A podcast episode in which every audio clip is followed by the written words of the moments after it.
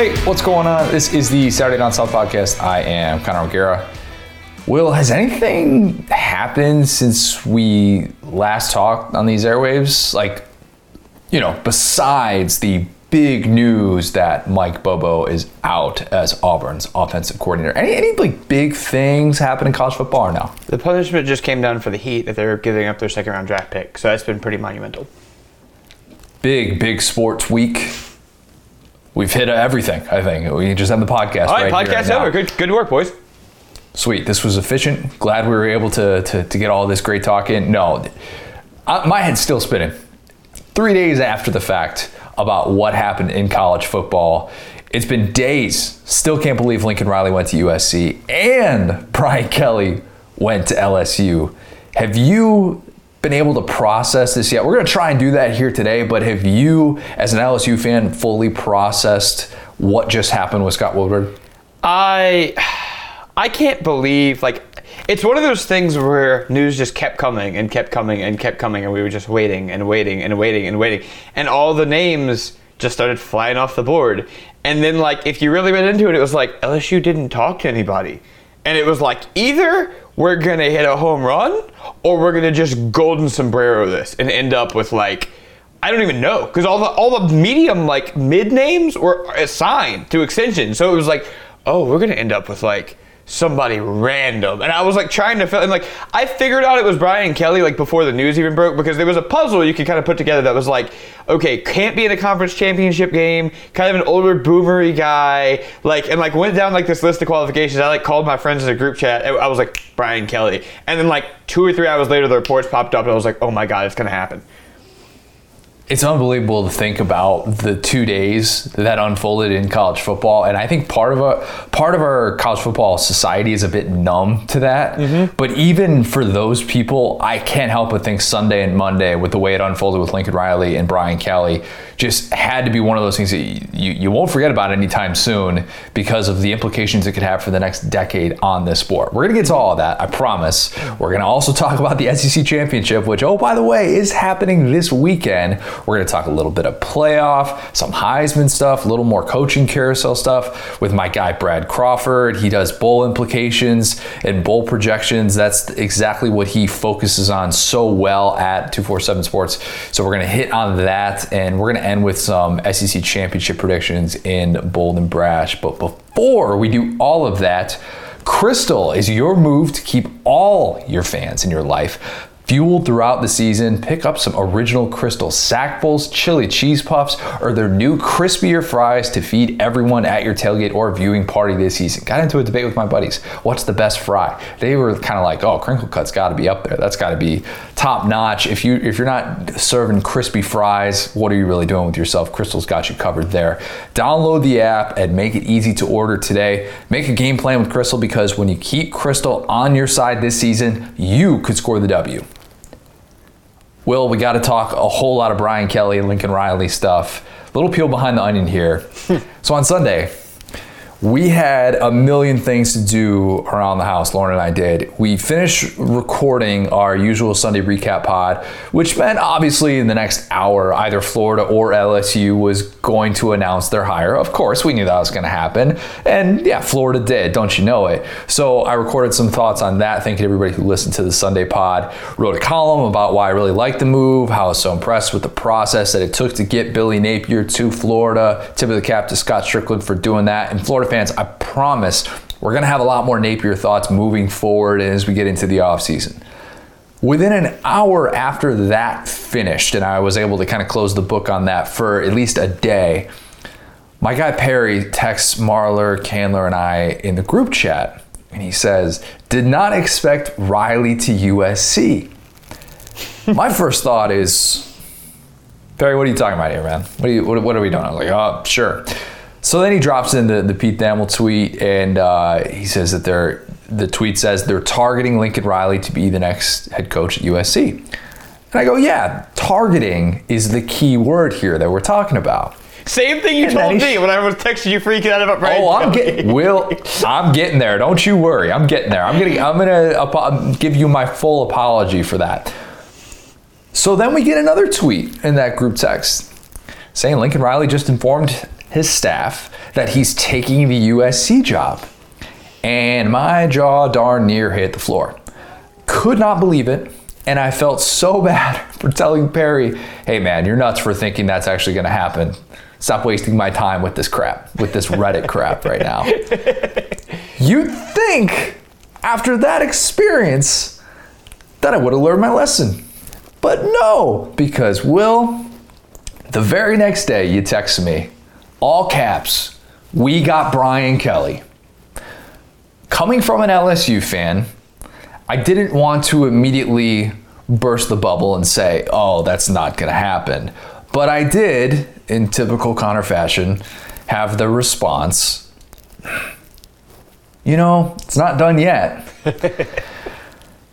then, don't you know it, within the hour, the bombshell dropped. Apparently, I just need to believe every wild text that I get about some crazy hire and stop brushing it off like it'll never happen because this thing just happened. I couldn't believe it. Could not believe that that was indeed true. And I kept checking my phone every two seconds. It's one of those things where Laura and I are like watching a movie and I'm like checking my phone. I'm like, wait a minute. I'm waiting for the, the shoe to fall. I'm waiting for Notre Dame to come over the top with some ridiculous raise. And instead, no, this is really happening. This is the type of thing that doesn't happen once in a coaching carousel, much less twice on consecutive days. Never mind the fact that no coach had left Notre Dame in over a century. This this splashy hire was unique in, in a variety of ways. Mm-hmm. This is going to fuel an entire decade of these splashy hires being tossed around with every sort of halfway decent vacancy. You know that's going to happen. They'll say, "Well, hey, Lincoln Riley left Oklahoma for USC. Brian Kelly left Notre Dame for LSU." You can't say no to anything at this point. Yep, that's going to happen. We told you, Scott Woodward makes bigger splashes than Ham Porter from Sandlot.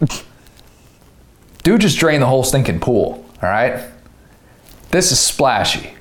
That contract with all the incentives, uh, he's got a retention bonus and a bowl bonus at LSU. Mm-hmm. It's like 500 grand to go to a bowl game at LSU. It's just comical to see that in there. That deal is going to be worth well north of $100 million. Oh, yeah. And so every everyone's kind of wondering, looking at those figures, well, you know, probably just money, right? Like the, the fairy godmother comment that made the rounds about the $250 million contract that it would take for him to leave. And that, of course, big foot and mouth moment for Brian Kelly to see that.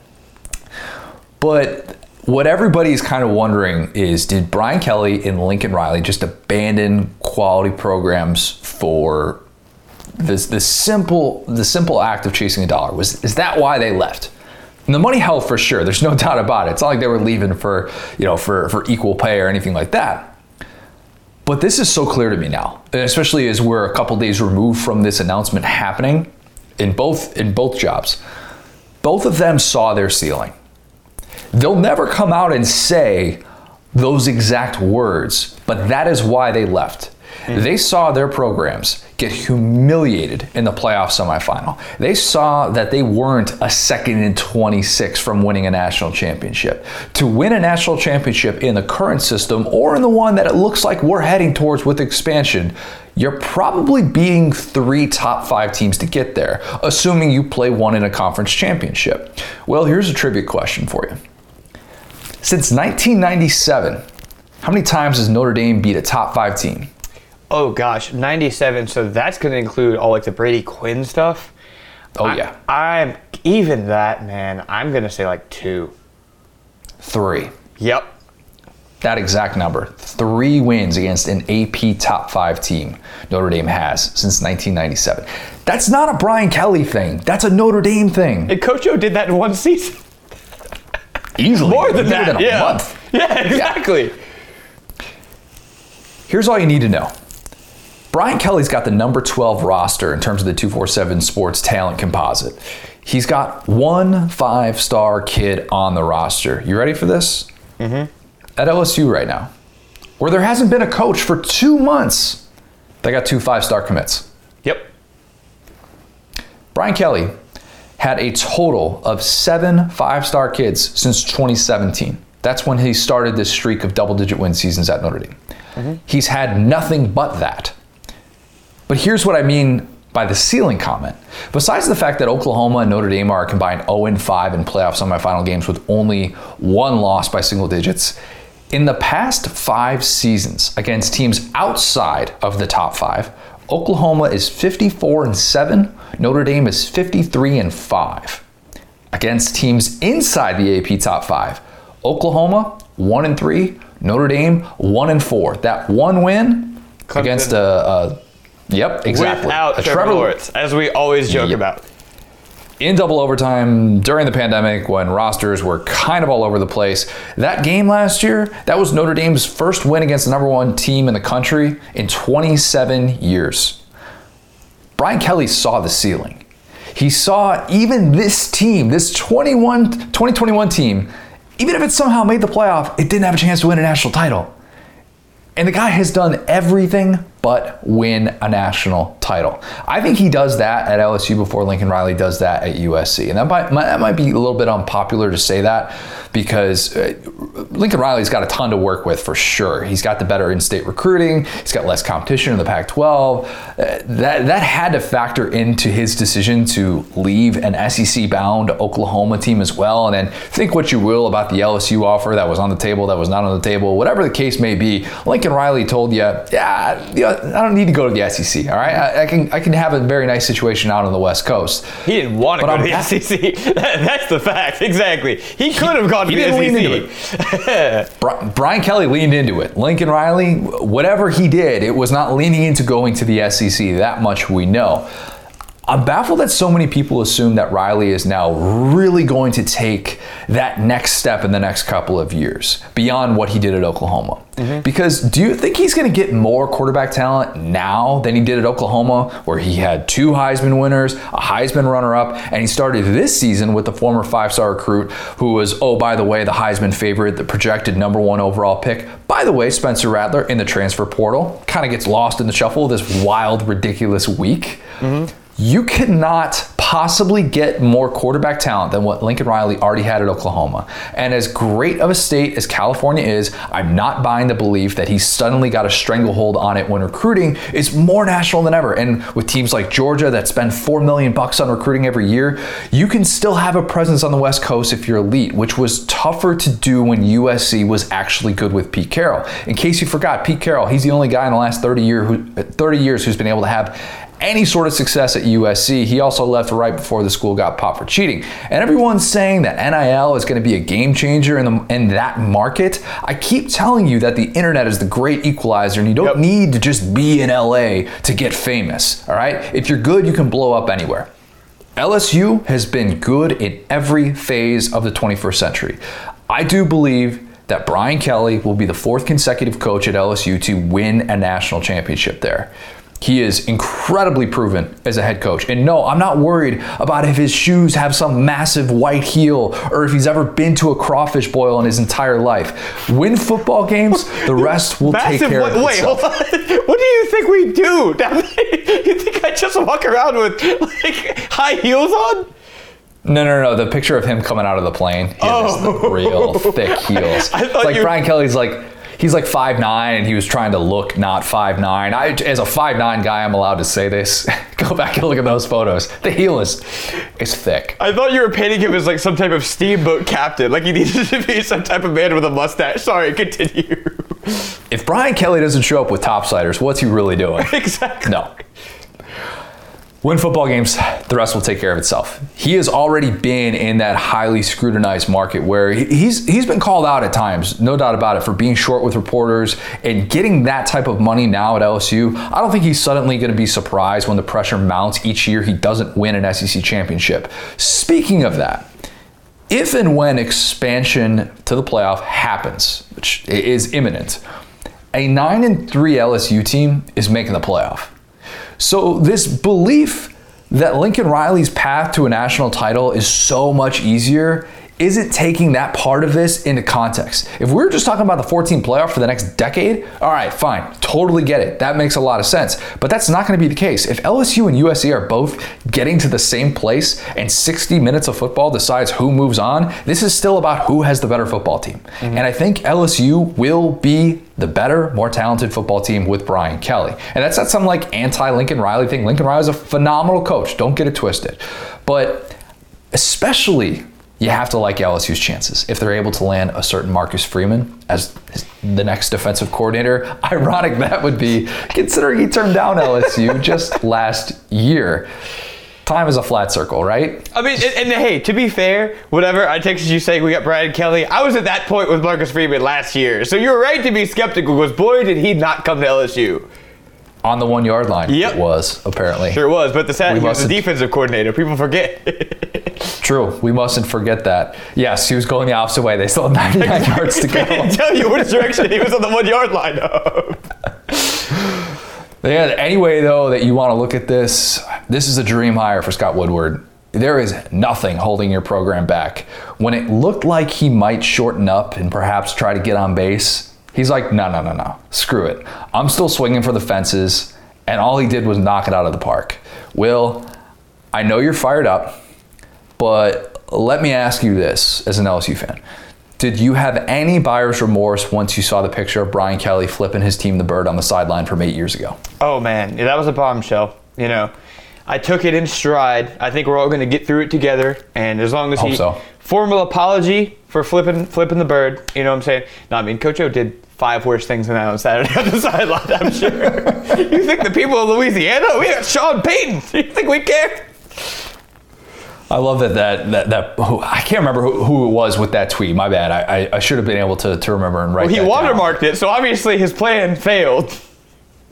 Yeah, congratulations. Way to, way to really have that one in your back pocket, just waiting for that day. The second Brian Kelly leaves Notre Dame, it's like, yeah, um, you, have never been in a college football locker room. Um, listen, listen to Kirby's halftime speech uh, against Florida, up 24 to nothing in that football game, and you'll find worse things said in there. But Brian Kelly to to to LSU is the type of thing that can benefit your program for the next decade plus, and it showed us that LSU still is the premier job. When the other day we're talking about, man, is, is LSU going to go for the in state hire with Billy Napier? And by the way, here's the crazy thing I'm not even dismissing the notion, like, Billy Napier could end up being the best hire in this cycle.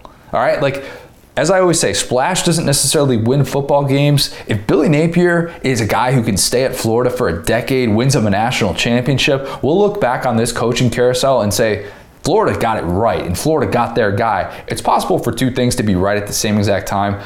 I've just been one of those people that has been saying for a while now Brian Kelly is being limited by his ceiling at Notre Dame. Mm-hmm. And the fact that he is winning there, we discount it because they're a traditional power, but it is harder to win at Notre Dame than people actually think. And we've seen that play out throughout the 21st century, and it could perhaps play out again in the post Brian Kelly era. If you're an LSU fan, you should be darn excited right now. And I think they are. I think they are. Is that is that fair, Will? Yeah. I mean, and, and, and I'll say this, like, really quick note on what you just said about Kelly versus um, Lincoln Riley. I think they're going in opposite directions, and I think that Lincoln Riley had the facilities, he had you know the recruiting. I mean, dude, his defensive class coming in and, and this year and next was so nasty. They were really turning around that defense, and of course, it just seemed like he got a little bit sour and a little bit like indignant about things, and probably just had a bad relationship with his AD. I don't think it's any easier to win at USC than it is at um, Oklahoma. He just didn't want to be at Oklahoma, which fine, good for him. The Brian Kelly situation, man, what they have to deal with at Notre Dame as far as not only the GPA but also the red shirt rule, man. They like red like red shirting is like a taboo there. They they don't do it. They want to get guys graduated. No, they still think about that like it's you know 1948. That's a good point. And like if you think about roster management and you think about the fact that obviously in state Indiana is not doing you know a ton. I don't want to you know insult the fine people of Indiana. We're a pro Indiana podcast here, but I think that you know if you look at Louisiana, you look at that, and, and one thing that makes me happy about him is the national recruiting brand. You know, with Coach O, what we had in Louisiana was what we had, man. And for a couple years, we didn't have any offensive linemen. And you're seeing that right now. We got a dude from Harvard that probably should have gone to Notre Dame. And honestly, like, Notre Dame's the opposite. They're not used to getting in-state kids. They're used to getting kids from the West Coast, kids from Yeah, the they East Coast, nationally. kids from Texas, and like that was something that Coach O was woefully bad at. He, be- you know, we got some great receivers this year. We got some great tight, like whatever they had coming up through the pipeline. Uh, pipeline, that's what we had. Whereas Brian Kelly has found, you know, he hasn't had an issue with depth. I- I'll say this on the news of the hire, and and just kind of as an LSU fan, you know. The goal right now, as the SEC starts to expand, is to not just fall backwards into the abyss. Oklahoma falling backwards. Very into the easy to do that at this point. Yes. right now, like we talked about what happened with Arkansas and how they rebuilt. We've talked about schools like Michigan State, how they've rebuilt the transfers. Going into this expanded SEC, if you don't have your guy, if you don't have stability, the whole pecking order is about to get changed because those guys at Oklahoma, let alone Texas, how delusional they are over there, are going to expect to be up there with Alabama. And so, an LSU program that had two years off of a national title, two, you know, average to mediocre seasons after that, I didn't want to go into this with Coach O because you don't know who you are. You don't know where you fit. What are you going to tell recruits? And like I'll say this, like not to get like sentimental or weird about it, but like I I found myself thinking about man, like you know, the state of Louisiana as a sports fan, right? A lot of us are Saints fans. Some of us are Pelicans fans. I count myself in that group, but the last amount of real sports happiness we had was when Joe Burrow left that field, right, for, in the Sugar Bowl, and I was there. It was one of the happiest I've ever been in my life. And it seems like every piece of news since then has been bad. And not only bad, Yeah. but it's been you're not good enough. It's been, you know, you could even go as far as, you know, the USA Today stories about the scandals at LSU. You could talk about sure. All these little things. Marcus Freeman not picking us, us getting down to our eighth defensive coordinator choice, all these different things. You know, the guys leaving, the guys entering the transfer portal. And you were told over and over and over again this fan base is delusional. They don't deserve this. They aren't this job they think they are. And people were getting excited about this notion that LSU, you know, we, we talked about people calling Coach O Gene Chizik and saying, oh, this is a one and done. People wanted to discredit the, the progress that LSU had had. And we were looking into, like I said, this abyss of the, of the, big SEC with these, you know, pods or all, whatever we're doing, and it's like, where do we fit in here? And honestly, no matter how you view this, no matter how you view this, this coach left the program like you said, hadn't lost a guy since 1907. That's when the Ottoman Empire was around. Okay. Wait, who was president? Who was president in 1907? Gosh, 1907. I mean, it wasn't. Was it? Uh, it was it Taft. I think Taft was my first guess. I think it was Taft. It was Taft or yeah, McKinley got shot. Um, I think I think we're talking Taft administration right now. Somebody let us know. This is this is why I love this podcast. anyway, like like I said, the Ottoman Empire was around. It was a different universe. We have a guy who has a number four recruiting class in this cycle at Notre Dame with these weird Yep. weird things that we're talking about here. Number three next cycle. Okay, and at the end of the day, it feels so good to be loved. Just I, I hate to say it like that, but to be told, dude, you're good enough. Because at the end of the day, you know what I'm saying? He left a locker room that was almost playoff bound, man. At the end of the day, people can talk about, you know, how he left and all that different stuff, but coaches don't do this. And it took two very unique Exactly. it took two very unique situations for this, for this to happen. It took a school like LSU and an AD like Scott Woodward, and after in 2016, us getting passed over for Jimbo Fisher and Tom Herman, and Coach O coming in with his binder, and us being like, oh my God, we're gonna fall backwards in the abyss. And luckily, Coach O righted the ship through recruiting. You know what I'm saying? But you look at Brian Kelly's track record. If you count all of college football, because he was a D2 for a minute, he's the winningest coach in college football. If you're saying anything but this is a stabilizing hire.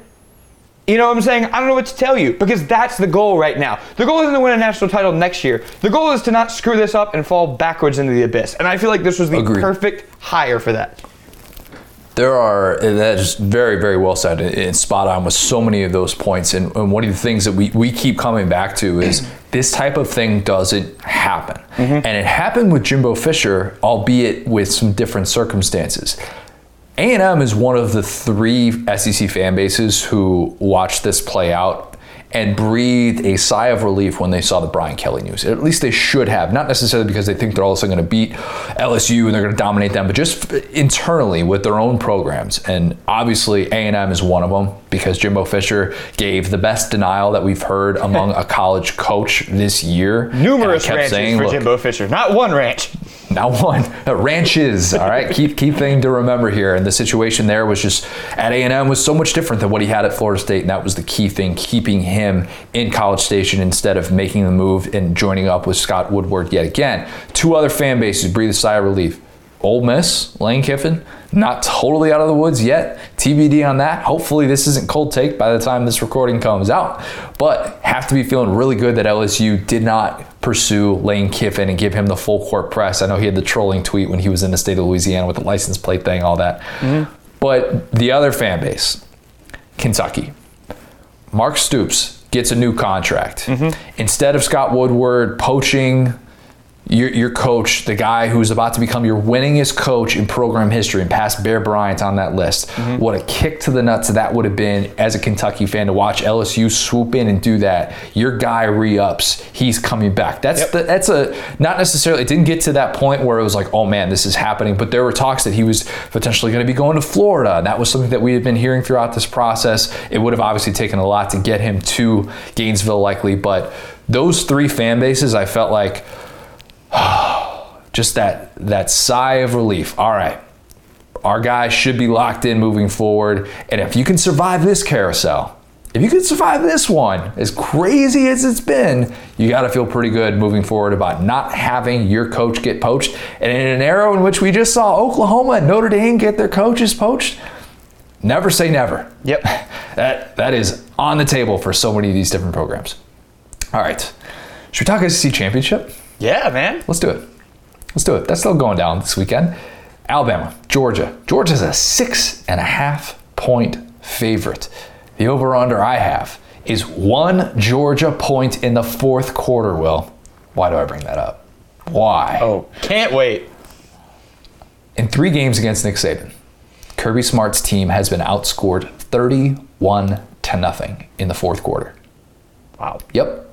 Real stat. Not including overtimes, for 27 national champion 2017 national championship mm-hmm. but 31 to nothing in the fourth quarter that is how you blow three second half leads if Georgia is only up a touchdown late in this one that'll be the largest elephants in the room that you've ever seen yes pun intended on that one We'll also wonder about Georgia playing in a 60 minute game because Georgia has got that playoff spot locked in, in my opinion. Their season isn't ending on Saturday we haven't had to worry about that with Stetson Bennett as the starter. I've got some wild stats for you, Will. Oh, Ready oh, for this? Go.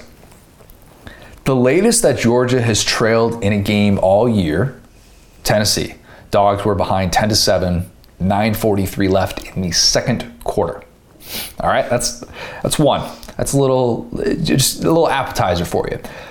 Stetson Bennett has not played in a fourth quarter in which he led by less than 14 points. And that was against Auburn, where they kicked a field goal eight seconds into the fourth quarter to make it a three score game.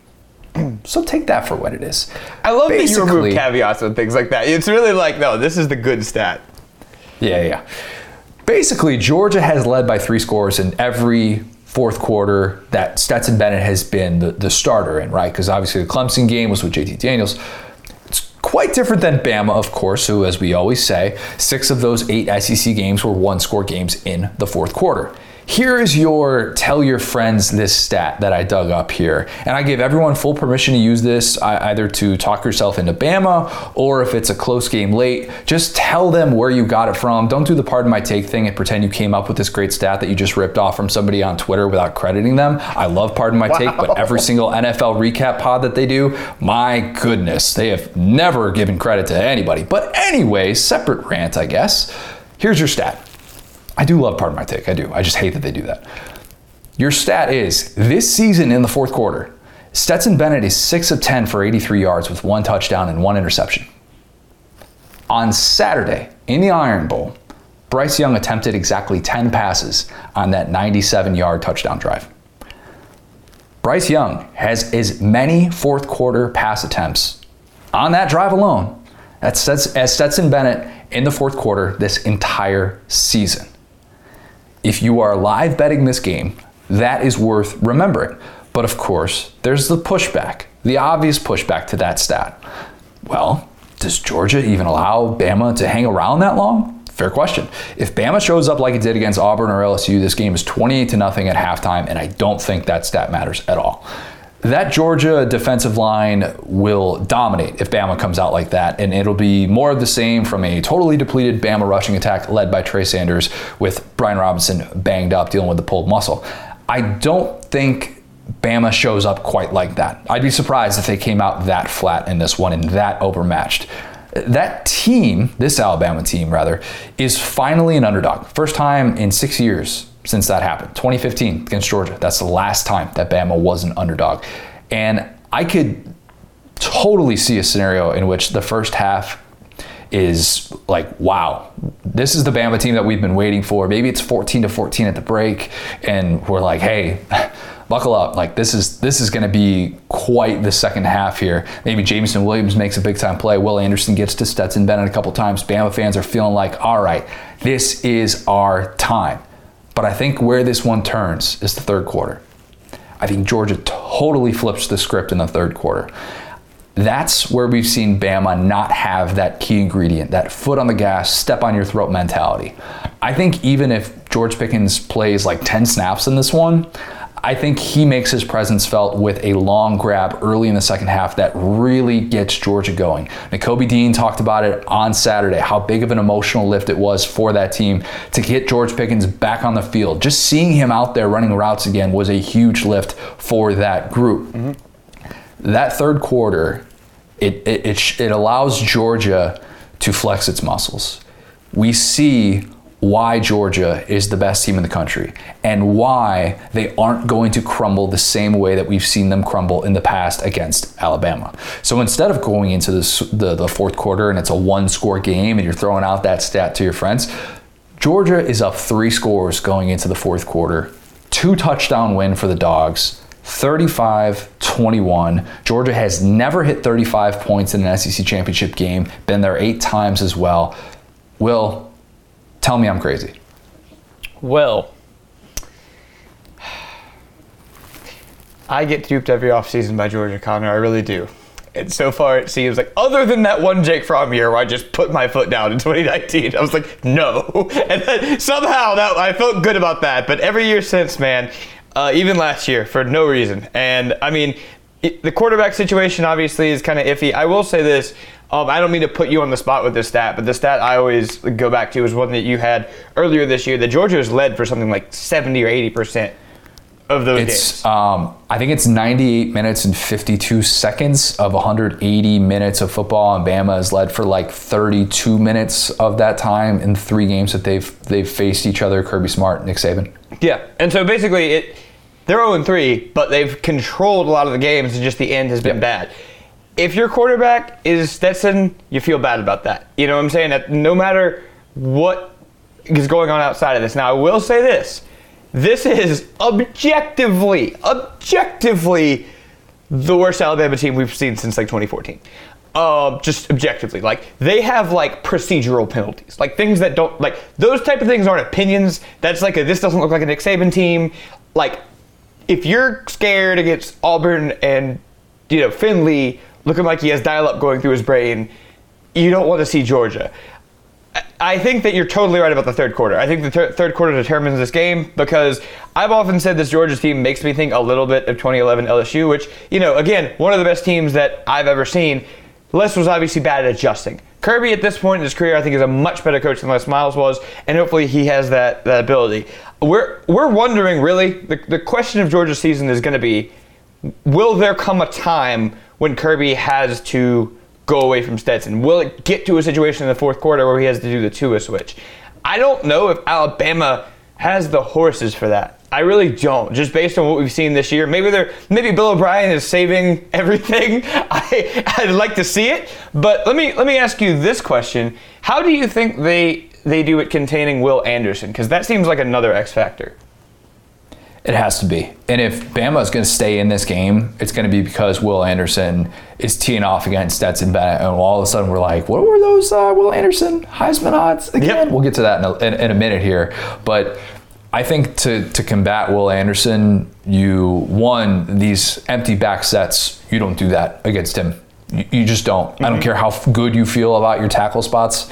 You, you can't do that against a player of his caliber because he can take over this football game easily. And if he doesn't take over by getting home, he can turn you around, turn you into Phil Mathis, and then all of a sudden you're just like, wow, you're looking at third and 14 mm-hmm. regularly. Georgia has to avoid that. I don't know if they avoid that with screens. I don't know if they just try and do the thing where they just run the ball right at Will Anderson. That might be the best plan, although he's been really good against the run as well. So maybe that's not the best idea. But I think that he can take a, take over a game of this caliber. I think he's on that level, and that's the biggest question that I have for Stetson Bennett. It's not what's it going to look like if he tests some of these DBs because we've seen them kind of exposed in some of these key moments, and the secondary hasn't been quite as good as we thought it was going to be but how does he handle Will Anderson? Because that dude is a monster, and it feels like it feels like he's going to be a guy who is going to try and do everything in his power to will Alabama to a win. We, you know, and, and, and the Stetson Bennett side of it isn't that I or we think he's a bad quarterback. It's just throwback to our Rec Sports podcast. Until you're in a moment where you have to actually be in an athletic situation that's new to you, you don't know how it's going to happen. For that, for him, that's the fourth quarter. You know what I'm saying? If he was his same quarterback that he's been all year, just another quarter, I would feel way better about it. It's not that I think he's bad; it's he just doesn't have reps. You know what I'm saying? So at the end of the, it's not like I doubt him or I doubt their offense. I will say, you know, the Auburn front looked amazing against uh, against Alabama. The LSU front looked amazing against Alabama. The Georgia front is significantly, violently better than both of those fronts. And Alabama's run game, I think, is definitely in the crosshairs because we've proven that Bryce Young is good enough. I really like that Auburn game was a masterpiece by him, especially late in the game. But if they're one dimensional for an entire game against Georgia, it, it's going to be tough. Won't work. Yeah, it won't work. And how many hits does Bryce Young take? Is he getting behind the sticks every single time? Because that is not a formula for success. You cannot do that against this defense. That's where they pin their ears back. You're not going to fool them with the window dressing. You want to run a screen on third and 13 or something like that.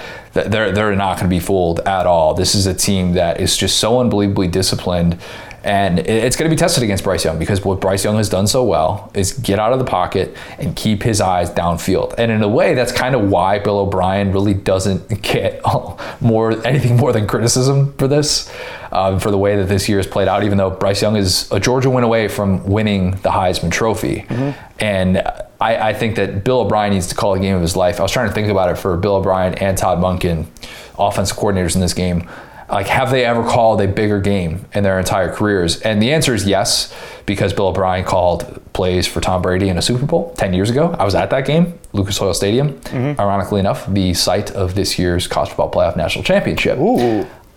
Yeah, nice little connection there. Todd Monken, also biggest game he ever called 10 years ago, Oklahoma State, trying to keep their playoff hopes alive in that game against Oklahoma ultimately did not get to a national, not playoff hopes rather, but national championship hopes. And they won that game and they dominated, but it didn't ultimately get the Cowboys on that stage because a certain rematch happened, as you know. Well, what was the reason for that? sorry, sorry. All right, we didn't 2011 need Oklahoma State. Oh God, my least favorite team of all time. Anyway. but a big game for both of these coordinators, and it's going to shape perception. Georgia still has a chance to finish with the best offense in school history, which is nuts. Considering their two leading receivers are Brock Bowers and Ladd McConkey, and their quarterback is Stetson Bennett the fourth. Lad, right? Like Lad, Lad, Lad. It's incredible. And if if, if we're, we're, we need to see these coordinators step up and, and, and call the game of their lives because that's probably what it'll take to win this game. At least that's what it, it seems like going in, regardless of, of how these you know these defenses have been perceived in the past in big time games. I think this is a just a monumental test for the OCs. Let's talk about the playoff implications. Hold on, one, one more thing. Just just you know we got all season of SEC football. It all comes down to this. Let me let me ask you this question, just to avoid us, you know, getting cold take as we want to do. If we are sitting here, you know, after this game and saying, "Wow, Alabama like came alive," what do you think that script looks like for Alabama? Where it's like, oh wow, Georgia looked helpless against Alabama like they have in the past. My guy, my guy Lawrence Butts was te- was texting me about this. Shout out to Lawrence.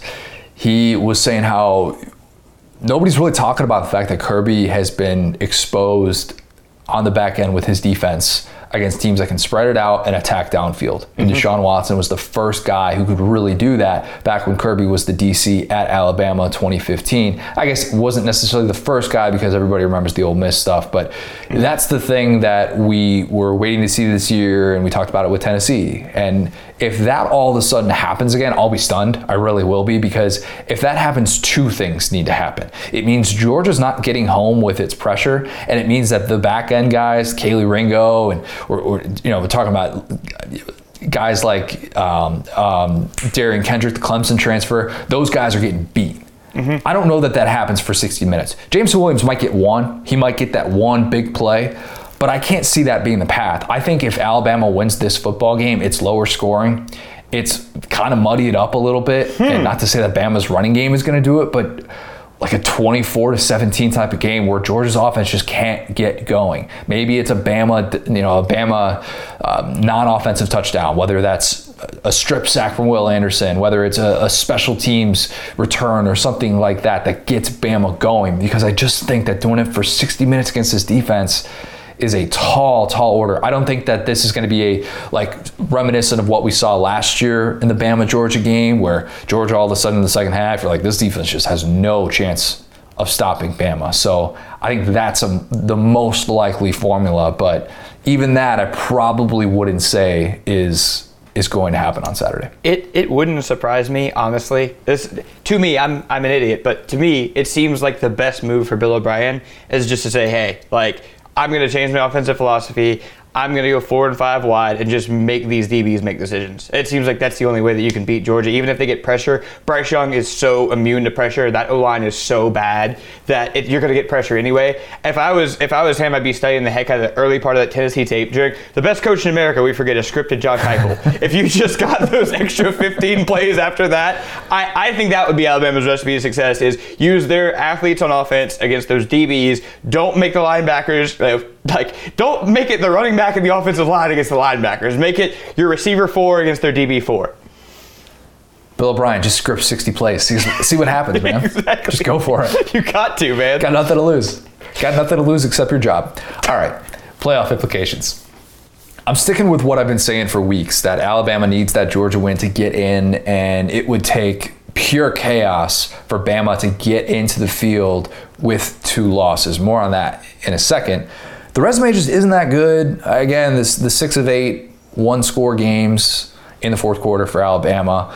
It, it's it, it's beyond that, um, in my opinion, because the Ole Miss win it's held up really well, but Bama's second best win is a seven point home win against Arkansas. Mm-hmm. All right, like no disrespect to Arkansas. Arkansas is eight and four. They're a fine football team. They're, yep. they're, they're solid. They're going to be playing in a Florida bowl game, but the selection committee told us the last two weeks that Bama's resume, it needs work.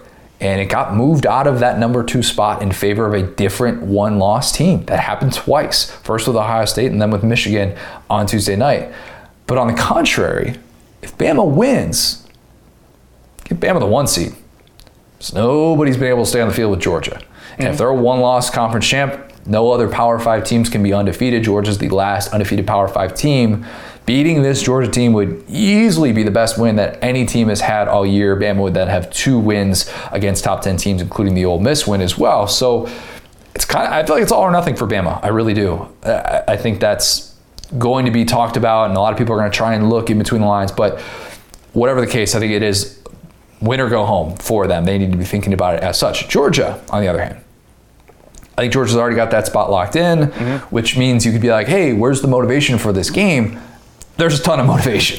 Buddy, if you're asking that question, you got to pick a different sport. Yeah.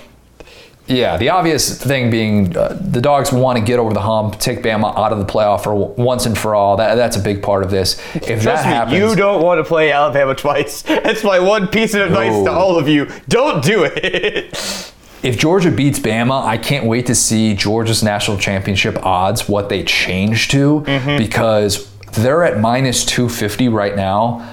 I think if they beat Bama, they're like minus 750. Is that crazy? I mean, they're going to be an overwhelming favorite if they're able to get through this game. But there is a ton of value in getting that number one seed because there's a really strong chance that you're going to face a team who has minimal playoff experience and or they're outside of the top 10 in the 247 sports talent composite. Why is that significant, you ask? 2015 Clemson is the only team to win a playoff game who is outside of the top 10 in the 247 sports talent composite. Mm-hmm. Deshaun Watson, everybody's heard of him. He might have had something to do with that. None of these non Alabama contenders have some great equalizer at quarterback to overcome that lack of talent. So if it's Georgia or Bama, who I think that's that's who the one seed is being decided between those those two teams. I don't think even if Michigan just stomps all over Iowa, I don't think Michigan gets the one seed. So if it's Georgia or Bama, that one seed is going to be just a huge favorite in the semifinal. Any thoughts on that before we get to some Heisman stuff? All right, so basically, and you've stuck with this all year, but uh, hey, we got this is to the point that you essentially called it at. You don't think that if Georgia wins on a walk-off, you know, one-point field goal, you don't think Bama can get in? No, um, no. Um, so I'll, I'll, just go to the, the playoff. Uh, my playoff prediction is is chalk. It's boring. It's Georgia one, Michigan two, Oklahoma State three, Cincinnati 4 mm-hmm. So if those teams win, I think it's pretty clear. You have a one-loss Power Five champ, Oklahoma State. Cincinnati undefeated with that win against Notre Dame that has aged so well, and the selection committee putting them at number four in consecutive weeks. And then if Michigan takes care of business against Iowa, boom, one-loss Power Five champ who's who's getting into the field there? Like who's who's Bama hurdling to get into the field because they're they're they're sitting right there, right next to Cincinnati. All right, like yeah. even if they look good against Georgia, if Cincinnati wins that football game and beats Houston, a Houston team that's in the top 25 right now, I think they get the benefit of the doubt. Now, where it gets interesting is if Bama, if not not necessarily for Bama, but if Bama if Bama wins the conversation that we have is, well, what happens in Cincinnati, right? Like that's that's what everybody wants to know. Could they be bypassed in this game? Could we see then, because Georgia and Bama would be in, and then Michigan and Oklahoma State probably would Oklahoma State leapfrog Cincinnati? Probably, probably, and that's a that's a weird thing to say. I coin flip at best, probably for the Bearcats they, they would love to see Oklahoma State lose or Bama lose. One of those two things happens, and Cincinnati's feeling good about their their situation. Um, have you seen the Herbstreit parlay? It's not a parlay, but it's the chaos scenario that he threw out there. Mm-mm. This is nuts. so it's basically Georgia wins, but then Iowa beats Michigan, Houston beats Cincinnati, Baylor beats Oklahoma State. And he's not predicting this. He just threw this out there as a very fun hypothetical to look at. But you would have Georgia at one, mm-hmm. and then after that, I don't know, Notre Dame at two. Uh, maybe Notre Dame probably sneaks in, and then actually, I think Baylor would sneak in and become the first two loss team because if they were to beat Oklahoma State, they would have three wins against the top 15, including that BYU win. Mm-hmm. So if we're talking about those three, and then maybe that's the path for Bama as a two loss team to make the field because I don't think a one loss group of five team makes it, even though Cincinnati would have the head to head advantage against Notre Dame. Notre Dame making the playoff would be hilarious. Oh, dude. I am so incredible on like ghost chip, no interim head coach Notre Dame making it in, like especially because that would just count as a playoff appearance for Brian Kelly. Uh, so because they have no conference championship game, they haven't played any more games. So like, point being, like, I I'm so like we all need to just root against Oklahoma State as much as I love Mike Gundy because I need to see who that next team is so badly. and they when they do like the playoff pictures when it's the two coaches shaking hands at like the you know the and they do it more so for the national championship than they do for the semifinal matchups. But if we had those pictures for the semifinal and it's just one coach and then like a blank spot for Brian Kelly, question mark, just like one of those like who's that Pokemon outlines where it's like a human being like like me character. oh, we we need that. We need that. But yeah, I mean then you hear Gary Barta say that not having a coach could factor into their decision, which would be the selection committee turning into the NCAA. yes, good idea. punish the kids who had nothing to do with that decision. Really, really smart. Right. If that happens, yo, I- Irish fans should be livid if they get left out of the playoff because their head coach left for another job. I don't think it'll come down to that. But any any spicy playoff predictions that you have for for Sunday? And by the way, we're going to record after those playoff rankings come out on Sunday. Um, I'm, I'm, you know, I after that whole segment, I will say I do think Georgia beats Bama, and, and, and honestly, for Kirby's sake, I hope it's pretty decisive and it's a big win and they stay at one. Uh, an underratedly funny scenario too would be if Bama barely beats Georgia, and we get number one seed Michigan with Jim Harbaugh. We're not, no, no, Buddy, that's not going to happen. You think That's this year happen. you can tell me definitively? I mean, that Ohio State Bama win. Beats thi- Georgia. No, no, Bama beats Georgia. That one seed is Bama's. okay, okay. Because here's here's the thing. Beating Georgia is is the ultimate feather in your cap right now. Beating Iowa, Iowa sucks, man. My, I got my Iowa buddies that know how much their team sucks. They beat Northwestern by five. Yeah. All right. My brother's been ta- telling me this for for a while. Even after Notre, er, not Notre Dame, even after Iowa beat Penn State, and Iowa's number two in the country. My brother had his friends texting him. This team like could easily lose next week to Purdue. And they lost next week to Purdue. I'm just saying, Michigan beat the number two team in the country.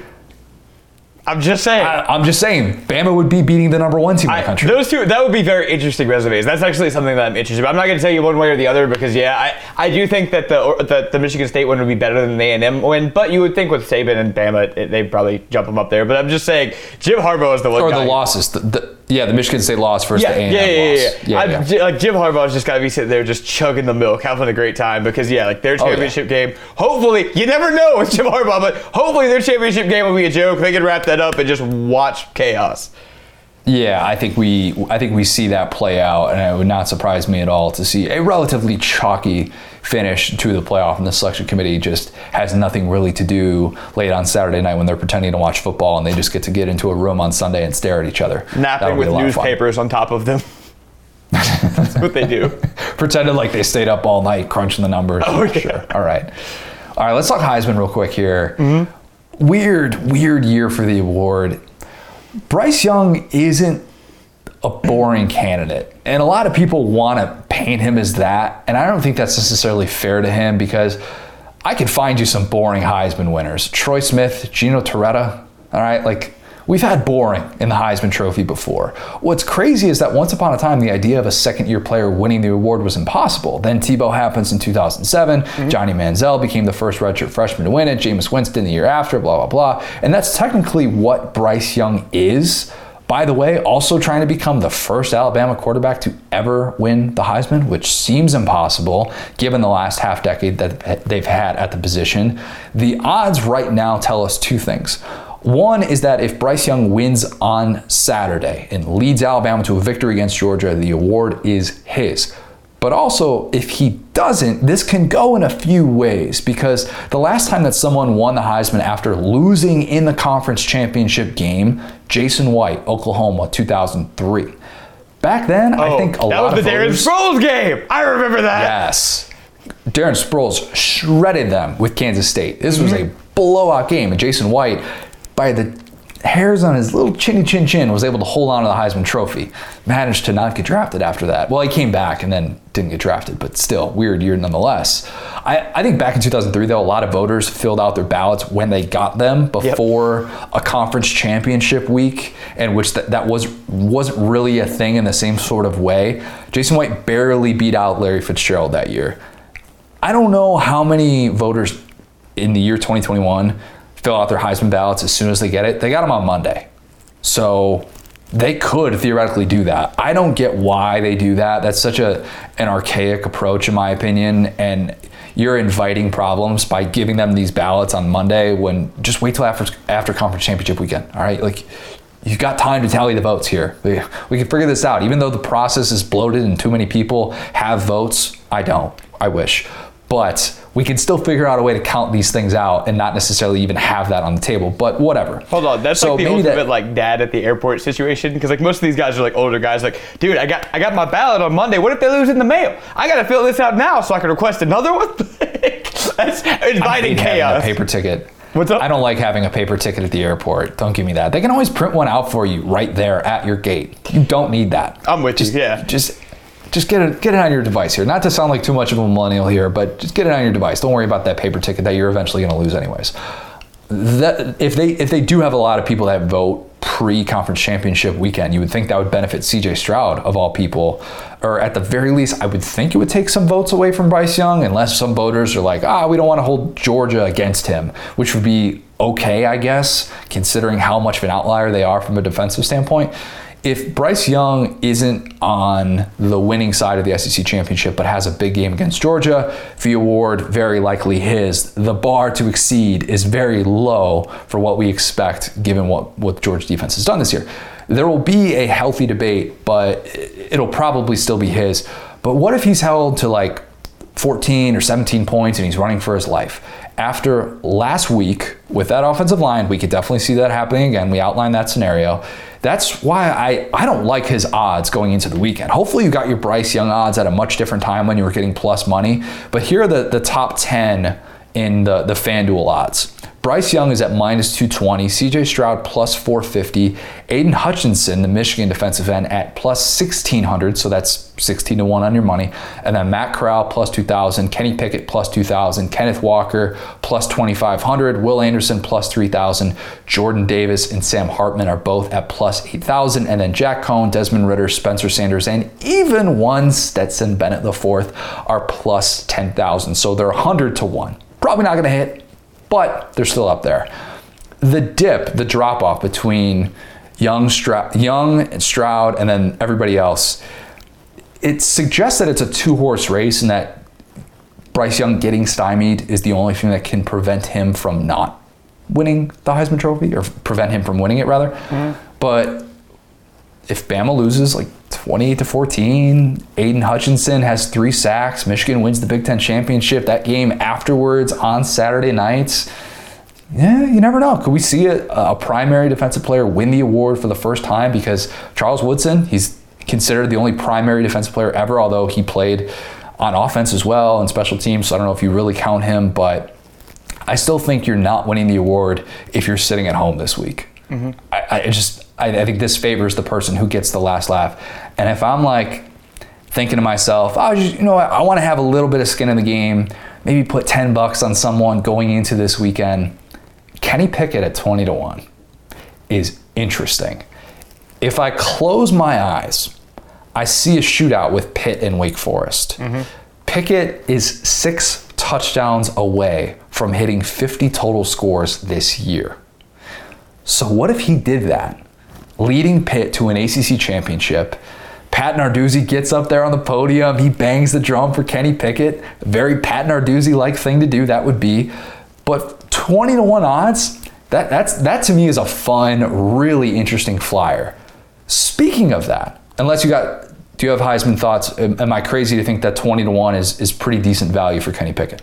I, no, I think that's super. I, I think I think you're spot on with all that. I mean, I would say I hey man, like I said, we've I, am a self-described Bama hater, but penalizing Bryce Young for playing in the conference championship game is one of the dumbest things I've ever heard. If, if, yeah, Stra- weird. if Stroud is not playing because he lost every game that counted, and like not like Michigan stopped him, bro. Like at the end of the day, Michigan obviously their offense did their thing and their, their like run game did their thing, but we kept waiting like never count out these receivers, and boy, did they get counted out. So yeah, I, I think that, and like another thing really quick just about Bryce Young, it's like, dude, if you think Bryce Young is boring, you haven't watched that dude play. I, I we were talking yeah. about this during the Auburn game. It's like this is the hardest an Alabama quarterback has worked. Ah. Uh, I don't know, maybe since like second year Jalen Hurts type of situation where like things were just kind of hard for him for a different reason. But like point being, like I, if you watch him play, it's like it's like he's a like spy or something. It's like the whole offense is conspiring against him, and he's still just balling his ass off. And like I'm just I'm impressed by it in a way. Like to me personally, just to me personally, watching like Tua throw to wide open guys was not interesting.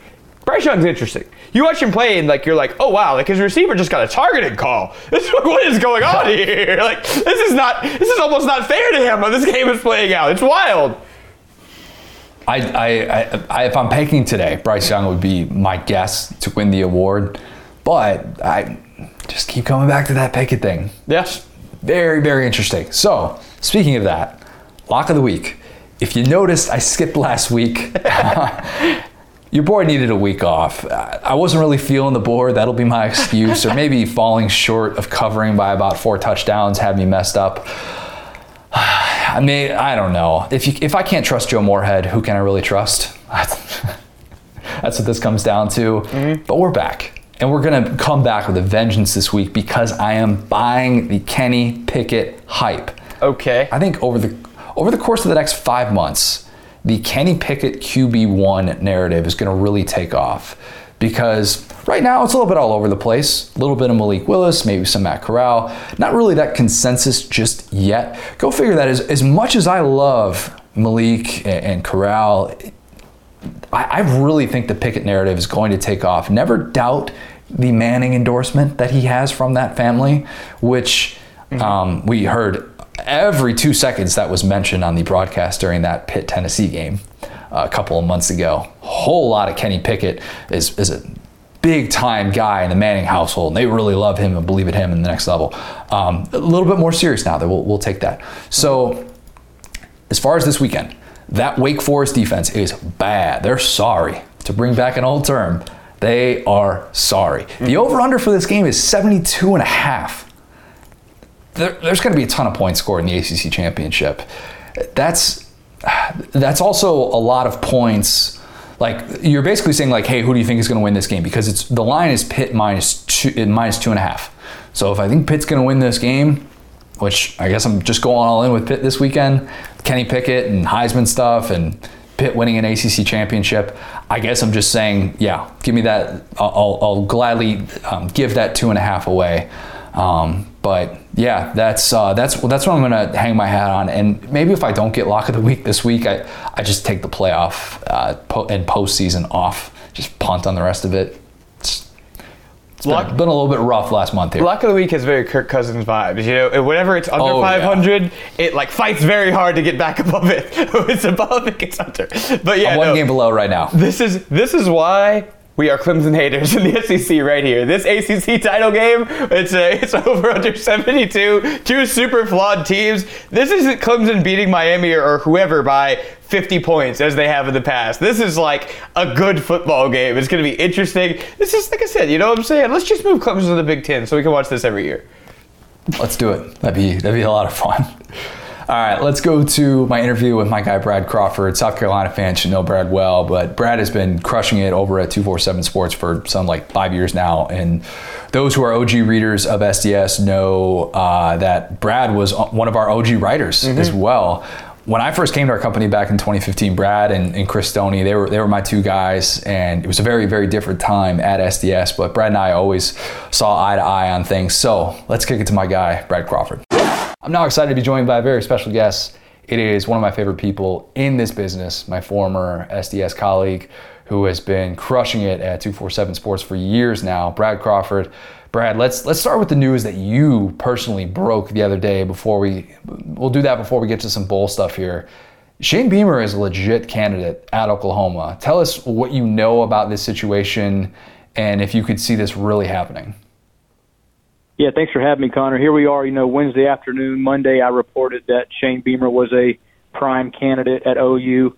Um, based on sources I spoke to close to Shane and close to Oklahoma, he is high on the Sooners list, and I, I think it'll come down to Shane Beamer, Clemson defensive coordinator Brent Venables, Carolina Panthers coach Matt Rhule, who has sort of entered this mix in the final hour, and then Georgia defensive coordinator Dan Lanning, who likely – is the Broyles Award winner for the Bulldogs this season. So um, obviously, it's a major hire for Oklahoma. You know, who didn't expect. You know, Sunday morning, all Oklahoma fans woke up and saw the news that Lincoln Riley was headed to USC. So quite a shock, uh, quite a major job opening, and South Carolina right now certainly is worried that if Shane Beamer gets an extended offer from Oklahoma, in my opinion, he would accept that's a crazy thing to think about. And I, I don't think that was very much off the radar for not just Oklahoma fans, but South Carolina fans, of course, too. I mean, he was getting a raise either way. I thought that was going to happen with getting to that six win mark. And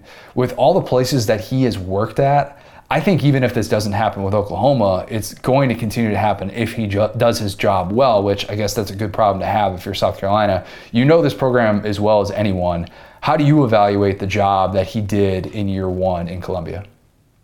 Yeah, you know, Shane has said several times, man, that you know, on the record, South Carolina is his dream job, and that's that's a phrase that I don't think he uses lightly. Um, I mean, I do know those, those close to him are a little bit worried that if OU did in fact come calling, and like I said, an offer was extended, he'd take that job. But I mean, I think Shane is happy where he is in his first coaching job, and you know, by by all accounts, he exceeded expectations in year one. When you look at South Carolina's roster, I mean, that that's probably a three to four win team, which is where Vegas odds makers uh, had the Gamecocks this season, and you yep. know they they finished six and six, uh, had some good wins. So Shane Beamer going to a bowl game in his first season, and I, I think if you ask any Gamecock fan, booster, or anybody closely tied to that program, man, uh, Beamer did a heck of a job in year one. Gamecocks are on the, the low end of the totem pole for, for bowl game in the SEC. One thing that you are always on top of are, are, these bowl projections. I remember when I moved down here to Orlando and I saw how passionate you were about that subject, and I was like, wow, I didn't. I didn't realize this was a real thing that people wanted to read about. Like I, I, now, six years later, everyone has bowl projections. I mean, if you're a publication without them, it's like, what, what are you doing? You, you should be. Let's start with South Carolina. There, is it pretty much a lock that Gamecock fans are going to have to freeze their butts off in Birmingham? Yeah, if I remember right, man, back in 2014 or 15 at Saturday Down South, we were one of the only sites that had weekly updated bowl projections, and you know here we are six or seven years later in the business, and everybody has them. I think you're right, man. It's something that really sparks interest this time of year. Everybody making travel destinations for you know before and after Christmas. But I'm um, getting to your question. I I've got South Carolina in the Liberty Bowl against West Virginia, Big 12 opponent. Um, based on everybody I've I've talked to with these bowls, uh, you know, Liberty Bowl or Birmingham, in my opinion, would be the destination for the Gamecocks. Uh, I will say this, so something very interesting. Bowl committees have been more willing to speak to me in, in previous years than this one. I don't know if it's a post COVID, they don't know what's going on exactly, or, you know, ESPN kind of controls where these teams go. But um, I do think the Gamecocks are going to get in one of those lower tier bowls in the SEC in either a Liberty Bowl or Birmingham that's that's what I like about all of your breakdowns that you've been doing for for years now is that you not only are the person who can look at records and be like, oh, hey, this team is slotted here, this team slotted there. Like you actually talk to people, and this is something that is discussed because that's the way that the bowl process works. And one of the things that I saw in your in your latest bowl projections is you did the uh, the, the the explanation of the Big yeah. Ten and SEC and the way that it relates to the Duke's Mayo Bowl and the Las Vegas Bowl because every SEC fan just wants to know when do I get to go to Vegas for a bowl game? And this is the, the Big Ten's year for Vegas, which means that there's also a chance that we see an SEC team dump a Gatorade cooler full of mayo on a head coach. I'm not saying that it's definitely going to happen, but never say never. You've got Auburn going to the Duke's Mayo Bowl, that game being played in Charlotte. Would they have the ability to actually pick a different 6 and 6 team like a local South Carolina or is that something where very likely they're going to they're going to end up with a team like Auburn? I think they certainly could take the Gamecocks. You know, a lot of Gamecock fans on Twitter are sort of vouching for that. Charlotte's about an hour and a half drive from Columbia. Um, you know, they did not sell out that bowl. However, I think it was back in 2018 when it was UVA versus South Carolina. UVA shut the Gamecocks out in that game, and that's really a venue, man, the Panther Stadium that Gamecock fans are accustomed to. You know, there seems like once every two years the Gamecocks play a non-conference, maybe season opener type game there. Um, Mayo Bowl is certainly in the picture, but I just want to see it. One of the one of the weirdest things this bowl season for the SEC is, you know, where's a team like LSU going at at six and six? Mm. You know, LSU became the 13th eligible SEC team, new record for the league, and you know, based on what I've been told, there's going to be 12 teams that get these, you know, 12 tie-ins for the SEC, which leaves LSU out. So that's going to take a six and six G5 team like a Tulsa or somebody, and probably uh, nix them from eligibility. So um, by, by my count right now, there's 83 bowl eligible teams for 82 slots, and the SEC getting 13 in was certainly something unexpected uh, nationwide. That's what I was going to ask you about. Is like, is there any chance that one of those six and six SEC teams, Auburn, Florida, LSU, South Carolina, gets left out? Because I, I know we talk about the big markets and whatnot, but it's also, hey, does your team actually want to be there? I think it's something that bowl executives take seriously. And if they feel like they got a team full of full of guys that are that are transferring on their way out, and it seems like we're we're seeing a lot of guys transfer out at a place like Auburn. Who knows with those new coaching staffs at Florida and LSU? There could be some roster turnover there. Like, does does that factor into it? Like, is there any chance in which one of these SEC teams at six and six looks disinterested to these bowl executives and they end up getting left out as a six and six team? Yeah, I think ESPN and the entire bowl picture is is somewhat money hungry. I don't I don't see a SEC team uh, not playing next month in a bowl game unless Florida or um, LSU, you know, with, with new coaching staffs, maybe contacts ESPN and the SEC and tells them, look, we don't, you can you can give that spot to a Tulsa or Middle Tennessee at six and six. You know, we'll we'll stay home for the holidays. But you know, uh, something that's always misconstrued during bowl season the last couple of years is, you know, you you read stories, Connor, about how games picked based on geography and how many fans are going to show up. Um, ESPN has control of I think 90% of, of bowl games now, and pretty much every SEC tie-in um, outside of the New Year's Six. So you know they they kind of determine with these schools and the conference where these teams go. And look, I mean LSU in the Independence Bowl is is going to get you know better viewers the day after Christmas than you know Middle Tennessee and Tulsa would. So as as long as Florida, LSU, some of these six and six SEC teams still want to play during you know bowl season, I think we're going to see them for the last month, Arkansas fans have been like, please, let's just get to a bowl game in Florida. I, I, would think that Tuesday's ranking, number 22 in the playoff poll, that would all but lock that in, ranked ahead of Kentucky and Texas A&M. It feels like those three are Citrus Bowl, Outback Bowl, Gator Bowl. Those three bowls all played here in the Sunshine State. You've got Arkansas in the Outback Bowl, Kentucky in the Citrus, and then A&M in the Gator Bowl. I, I, was there in 2018 when Kentucky won that game in, in Orlando in the Citrus Bowl. They have the first choice once the New Year's Six Bowls are decided. That that goes to the Citrus Bowl. And, yep. and, those are the, the, you know and for those who don't know new year's six that's top 12 teams in the final playoff rankings that's the way that it's slotted they don't even have that say they have the tie-in but it's all based on that top 12 isn't it possible that the citrus bowl decides they want some new blood in that game and they go with like arkansas or a&m instead of kentucky yeah the, the citrus bowl is, is one of those games connor that um, really has not reached back out to me uh, unlike most years and I really think that this season, nine and three Kentucky, you know, might get skipped over for eight win Arkansas, eight win A and M. I will say the way the Aggies ended the season, you know, that's that's why I don't have Texas A and M projected in that bowl. What you know, while I do think A and M fans would obviously enjoy New Year's in Orlando, Arkansas is a team that, like you said, you know, has not been in a bowl game in a while, had a really good season in year two under Sam Pittman, and really has a hungry fan base right now that you know would would love to see them you know, win one of those big bowl games. But yeah, right now I've I've got Arkansas versus Wisconsin in Tampa in the Outback Bowl, and then Kentucky, you know, playing in the Citrus Bowl. But certainly those those teams could be interchangeable. I'm not saying it's going to happen, but I would worry about A&M with those opt-outs too. Man, they have so yep. many guys, especially on that defense, who are like you just expect they're going to be in the NFL, pretty high draft picks as well, and playing in a non-New Year's Six bowl. That, that could be something that I would worry about and watching kind of that roster turn, turnover there. Um, with Ole Miss, correct me if I'm wrong here. If Alabama wins and makes the playoff, Ole Miss goes to the Sugar Bowl. But if Alabama misses the playoff, it'll likely stay ranked ahead of Ole Miss because of the convincing head-to-head advantage, which would mean Bama to the Sugar Bowl and Ole Miss to the Fiesta Bowl. Did I get that right?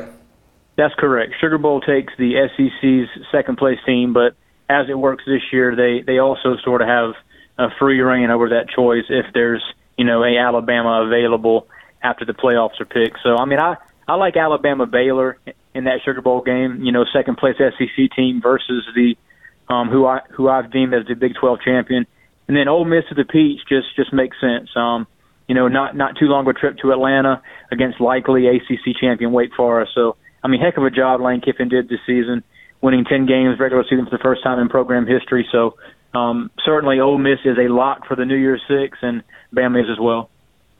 Yeah, I would wonder too uh, with the Peach Bowl. And we know the fine people over there, and Gary Stokan, we've had him on the podcast a ton. But if there's any sort of concern at all that he would have about Ole Miss with the way that fans didn't really show up for that season opener, maybe a little bit of a different set of circumstances with it being a New Year's Six Bowl coming off of the regular season that they've had. But we'll kind of wait and see on that. Um, Brad, you do these projections on a, a, weekly basis. It doesn't have to be just the SEC to answer to this question, but is there a dream matchup you're thinking about? And tell me why it's Matt Corral against Kenny Pickett in the Peach Bowl. Yeah, Matt Corral, Kenny Pickett would be awesome. Um, I would be worried, however, Connor. You know, is is Matt Corral going to play during bowl season? I think he is. You know, based on Ole Miss trying to win. Yeah, I mean, 11 wins would be you know monumental for that program and um, Matt's obviously a first round guy though, so I think it'll be interesting too that this is probably going to be a a bowl season, really the next week and a half where we start seeing so many opt outs that it's, it's going to be head spinning. Um, last season, I want to say we had upwards of maybe four dozen opt outs, somewhere around 50 opt outs. We could probably have maybe 75 this season based on what I've heard. So um, hopefully, bowl season, you know, keeps its integrity and you know some of our game's best players show their faces next month, but um, yeah, I would I would be a little bit worried that Matt Corral does not play in the Peach Bowl.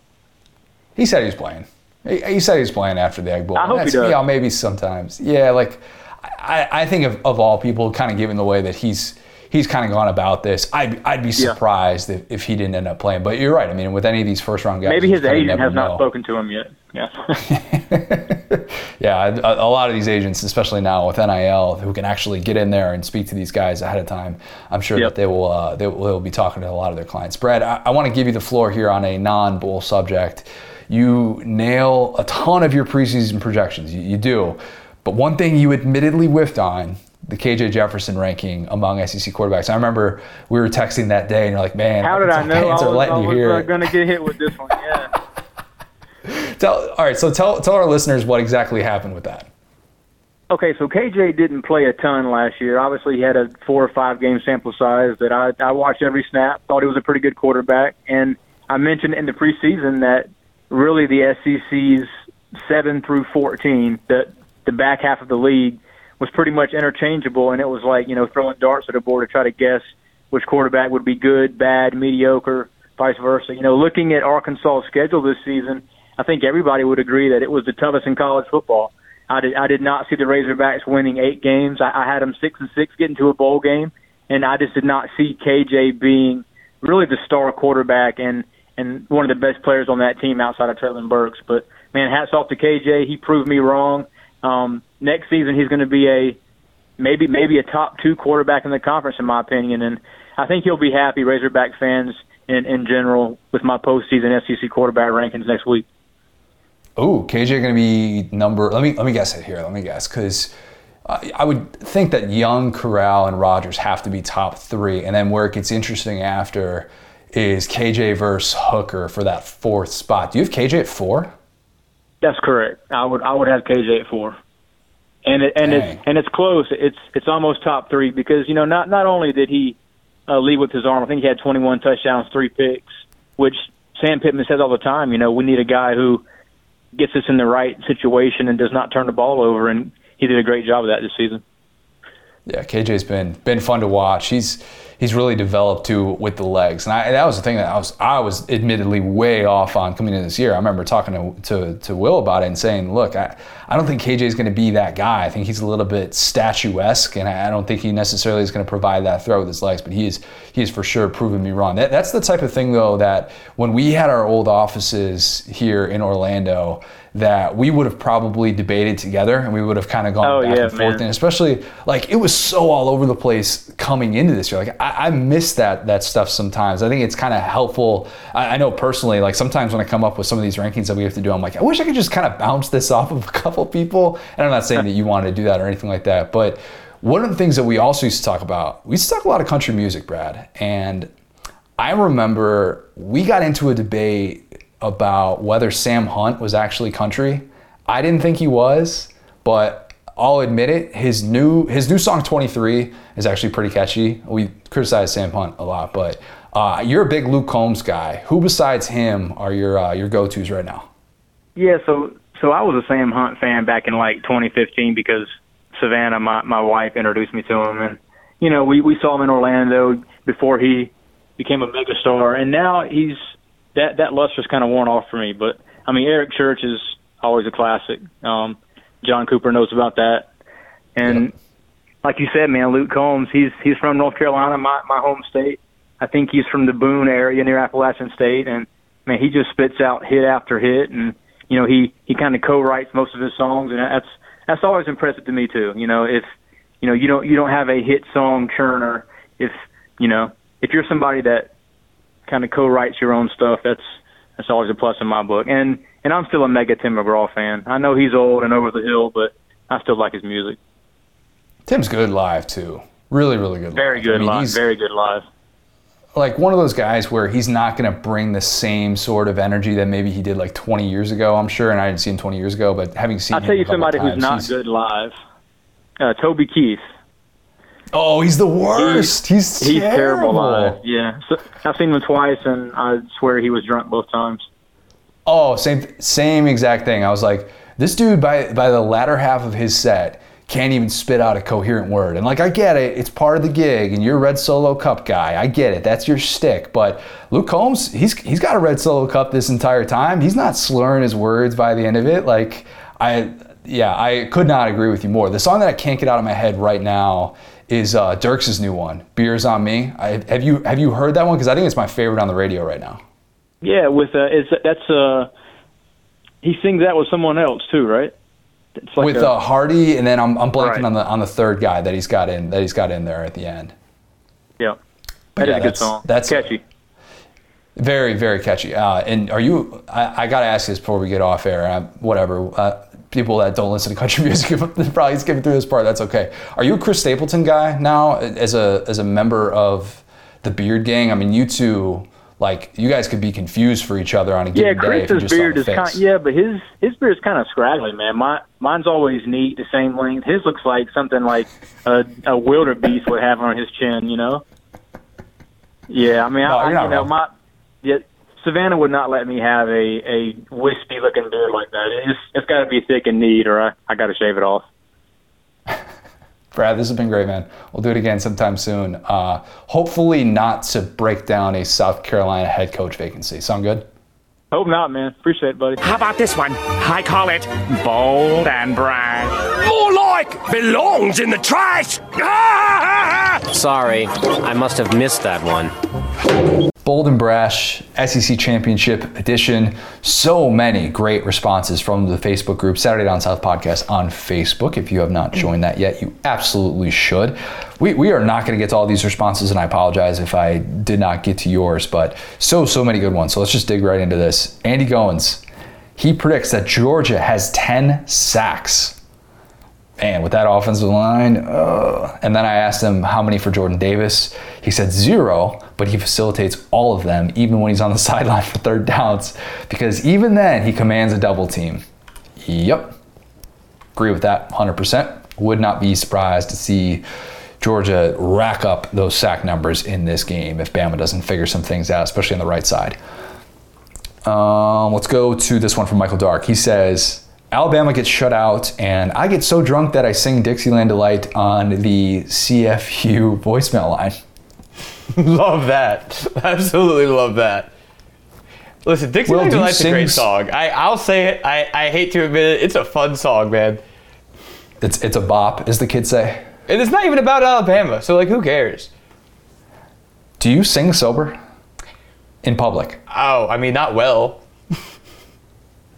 SEC Media Days is the only time I've ever dared sing in public. The only karaoke experience I've ever had. Not, yeah, I think I was only two or three PPRs deep. Not, not tanked or anything like that, but you know, loosen up a little bit.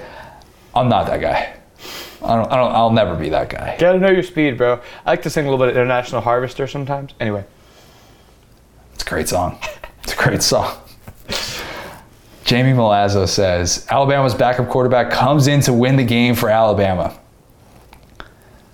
If Paul Tyson comes in and wins this game, is Paul Tyson still officially QB2 at Alabama? He got benched as the holder last week after the botched hold.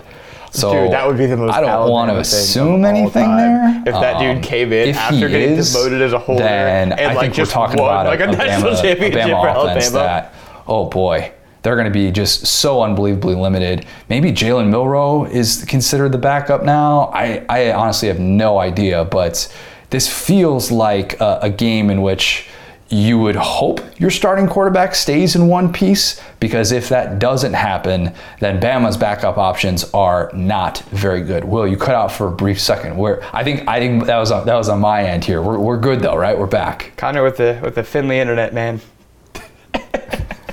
All right, let's go. So next.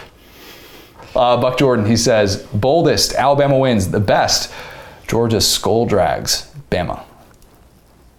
Skull dragging would be 21 points or more, I think. Yeah. Right? Like, there's there's a line. Anything is going to feel monumental for Georgia. Georgia is not caring about style points this weekend. They don't have to. They shouldn't. Skull dragging is beating them so badly that this is like, oh, more reminiscent of 2018 national championship with Bama and Clemson. That's a skull dragging. A&M didn't skull drag Bama. You know what I mean? Like, Yeah. Oh, yeah. I don't know no. what that line is. people forget Let's, about um, the 2018 national championship, but not me. Yeah, I don't know if I don't know if Bama's getting on that stage and losing like that anytime soon, but you know, never say never. Mm-hmm. Um, maybe skull dragging is dominating the total yards advantage, like Dan Mullen probably. That's two wins. People forget there's the win on you know there's the win, then there's the the, the total yards advantage. But there's also the loss to Oklahoma last year, so Ah, we're Dan Mullen jokes are getting these fired. Nobody likes Dan Mullen, so early on that trend. Emery Picker says neither team neither team has fun. Fair, yeah. this is not so bold, man. I think it's gonna be it's gonna be grueling 60 minutes for both fan bases in this one. Over under Uh, six go- tums for total coaches tums. Ooh, I'm gonna say Kirby blacks out any stomach pain or anything like that during this. He just grits his Before- teeth a little bit. Yeah, yeah, yeah. Kirby could have to pass a kidney stone, and I, I don't think anybody is getting in the way of of him coaching a football game. I just don't. Fair. Not at this stage. Not at this stage of his life. Uh, we, we all heard the, the audio at halftime against Florida, all right? Like that. That's not a guy who's exactly aware of his bodily like functions and feelings at that point. He's just not. Derek Walden. Bryce Young loses the Heisman in this game after being sacked five times, losing a fumble, and throwing an interception. Dylan McIntyre disagrees. Dylan McIntyre says wrong. So we got both both ends of the spectrum there. Love Would that lose Bryce Young the Heisman? no. Yeah, just, just wrong. Would that lose him the Heisman? Because Bryce Young's had games where he's been good when he's been sacked five times. Losing a fumble, throwing an interception, two turnovers. If that's holding you to like 10 points, yeah, that could lose him the Heisman. That definitely could.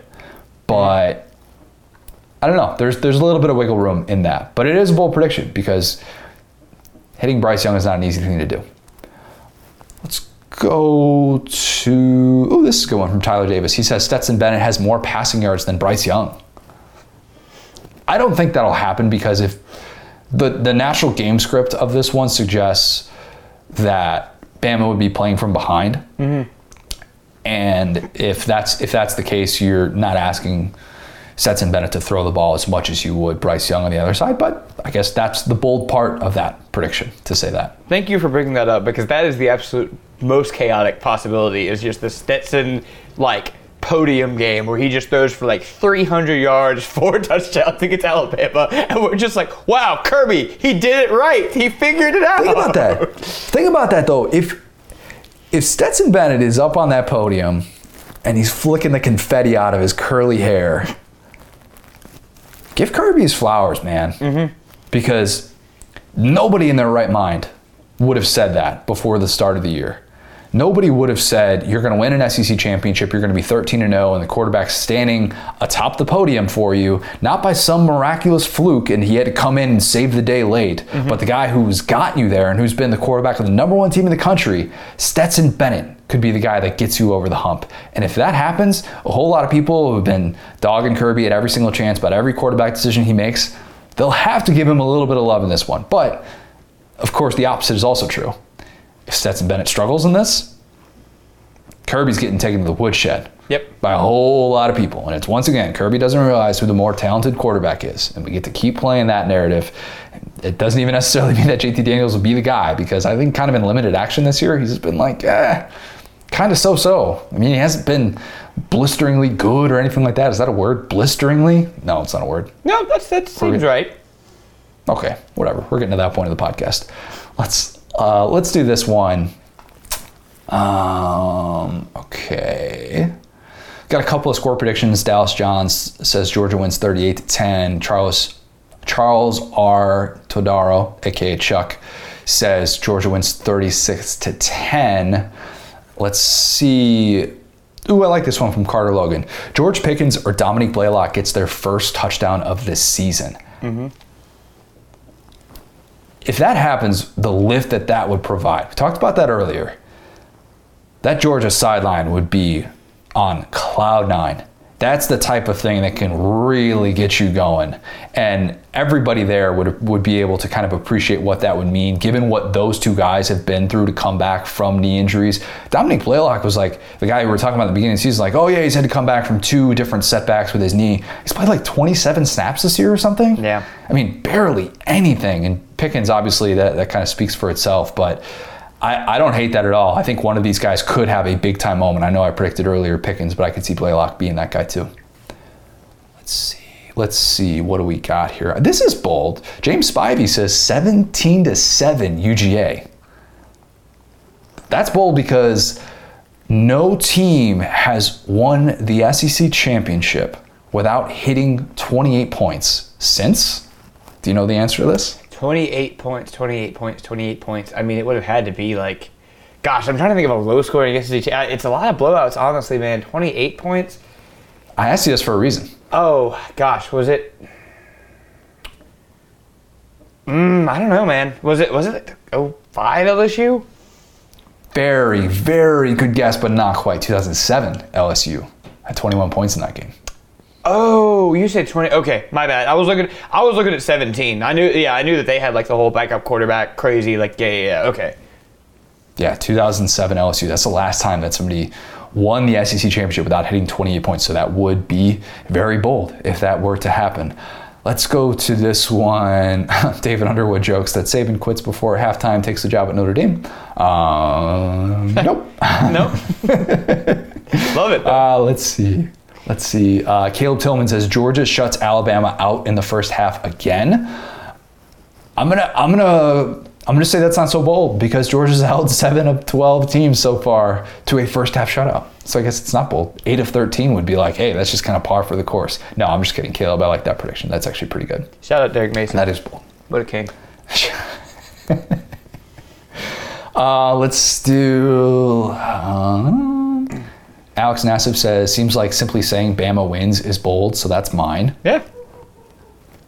Haven't seen a lot of that yet. Really haven't. Uh, the Georgia, the Georgia crowd is being heard loud and clear. The Bama crowd, uh, they're they're not chirping, but if they win this one, boy, they'll be loud. Yep. They'll be loud. Yep. I can't even necessarily blame them because this would be if if you're if you're a Bama fan and if you still find a way to beat Georgia, given given how lopsided this looks, man, that's that's a tough thing to live down if you're if you're a diehard Georgia fan, knowing the way that this has played out in the past. There's there's almost no better feeling in sports. This is 100% me with 2020 LSU against uh, Florida. Is like you go back in, you delete all the tweets saying you guys weren't going to win. You go back in, yeah. when you think you were like counted out and your team goes through, it's like, yep. See, even I was wrong. That's how bad you guys are.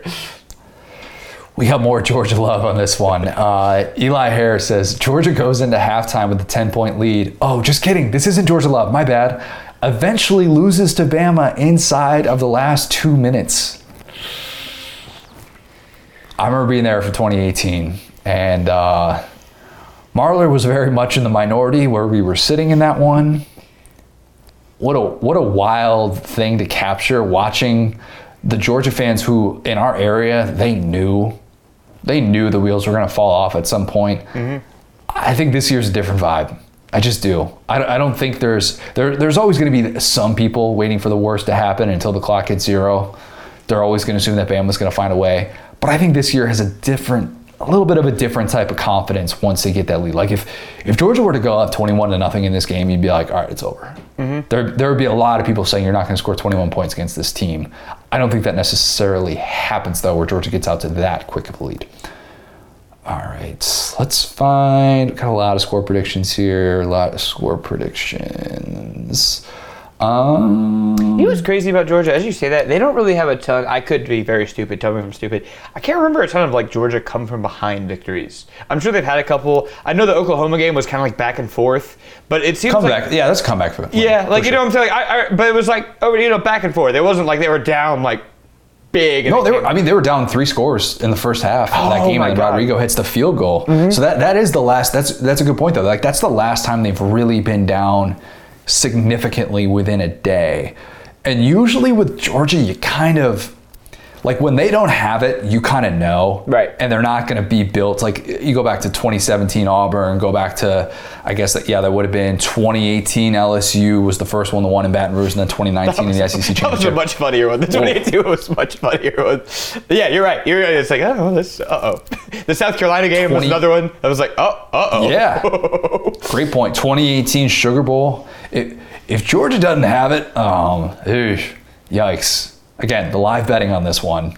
If you are betting on this game and bet responsibly, uh, keep keep that in mind for Third sure. quarter. Third quarter, folks.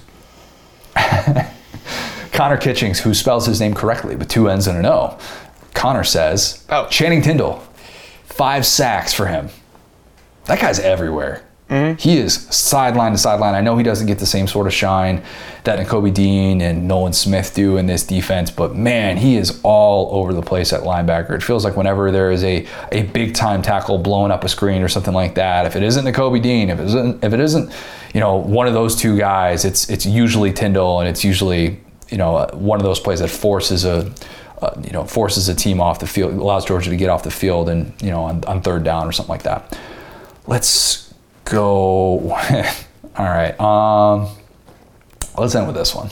Uh, let's end with this from Joe Morrison. Joe says during the pregame, Saban threatens to send Kirby to his room without supper, which precipitates Kirby's coaching meltdown, where he only calls fake punts on fourth down. And Emery responds to that by saying, as long as no one is off sides on the punts. Man. I hope Georgia fans don't have to go down either of those two roads. I really don't. If they're going to lose this game, maybe maybe a little bit more of like a hey, we didn't shoot ourselves in the foot in comedic fashion. Let if if Bama comes out here, Bryce Young plays the game of his life or something like that, and it's it's great. It's a back and forth game, and it ends that way. There's something to be said for that. And and here's an interesting thing. So I know short term, Georgia, you would say, hey, just just kill Bama, beat them by 30. That's the best possible result, right? Mm-hmm. But is there a little part of Georgia fans that kind of hope that in a game in which, look, if they already got that playoff berth locked up, which I think they do, wouldn't you kind of want this to be your close game? Your pull one out late, see what this team can do. Kirby Smart himself said he doesn't know what it's going to look like if they have to play a game tight in the fourth quarter. There's only so much you can simulate in practice, only so much you can do with those situations, and you don't know until you see your team in those spots. And I know the Clemson game happened, but it happened in a very different sense because of who was starting at quarterback, obviously, and what that game meant at the time. Mm-hmm. But is that maybe the dream formula for Georgia? of winning a game by a touchdown, a game that you want to win, you, you feel like you have to win, but at the same time, if the playoff berth is already locked up, this would be a good time to get tested like that. Yeah, I mean, I I agree, and it's like with, with the with the Georgia offense, it's kind of like I was joking about that Kanye quote with you, Connor. It's like they asked what I would do if I didn't win. I guess we'll never know. And It's like that's what you, that's what you hope for for Georgia. It's like Yeah, what's gonna sure. happen if James Stetson comes out in the fourth quarter? Well. Guess we'll never know. Yeah, it, like ideally, of course, we're, we're talking about this saying, if you're a Georgia fan, of course you wish your team would just win by 40 every single game. no, We're yeah, trying to no, be- I know. we're trying to be realistic here and paint. Oh, listen, if you're a. Georgia fan, I'm here to tell you right now, you don't want your close game to be ag- against Bama. I, I, I would rather have a close game against Cincinnati, Michigan, any of these other teams that don't know how to do that. The last person I want a close game with is Nick Saban because, boy, did this not go well ever. Okay, within the game, yes, but then if you come out with a win, Right, to yeah. look back on that, yeah, that's that's like the the difference there. Those are, I guess, are two slightly different things. But you're you're 100 percent right. You don't want to be in a close game down the stretch against Bama. All right, plan for Sunday. We will record after the playoff rankings come out. We're not going to have all the bowl games for SEC teams locked in just yet, so we're not going to go through that. We'll save that maybe for the for the midweek pod, but we will recap the SEC championship. We're going to talk some playoff matchups and all of that stuff. If you have not, leave us a five star review, subscribe to this podcast, subscribe to our newsletter, go subscribe to College Football Uncensored and Saturday Lives Forever. Do that wherever you get your podcast. Join the Facebook group. Hear your name read on air with Figuring Out or Bold and Brash. Thanks, guys. Talk soon.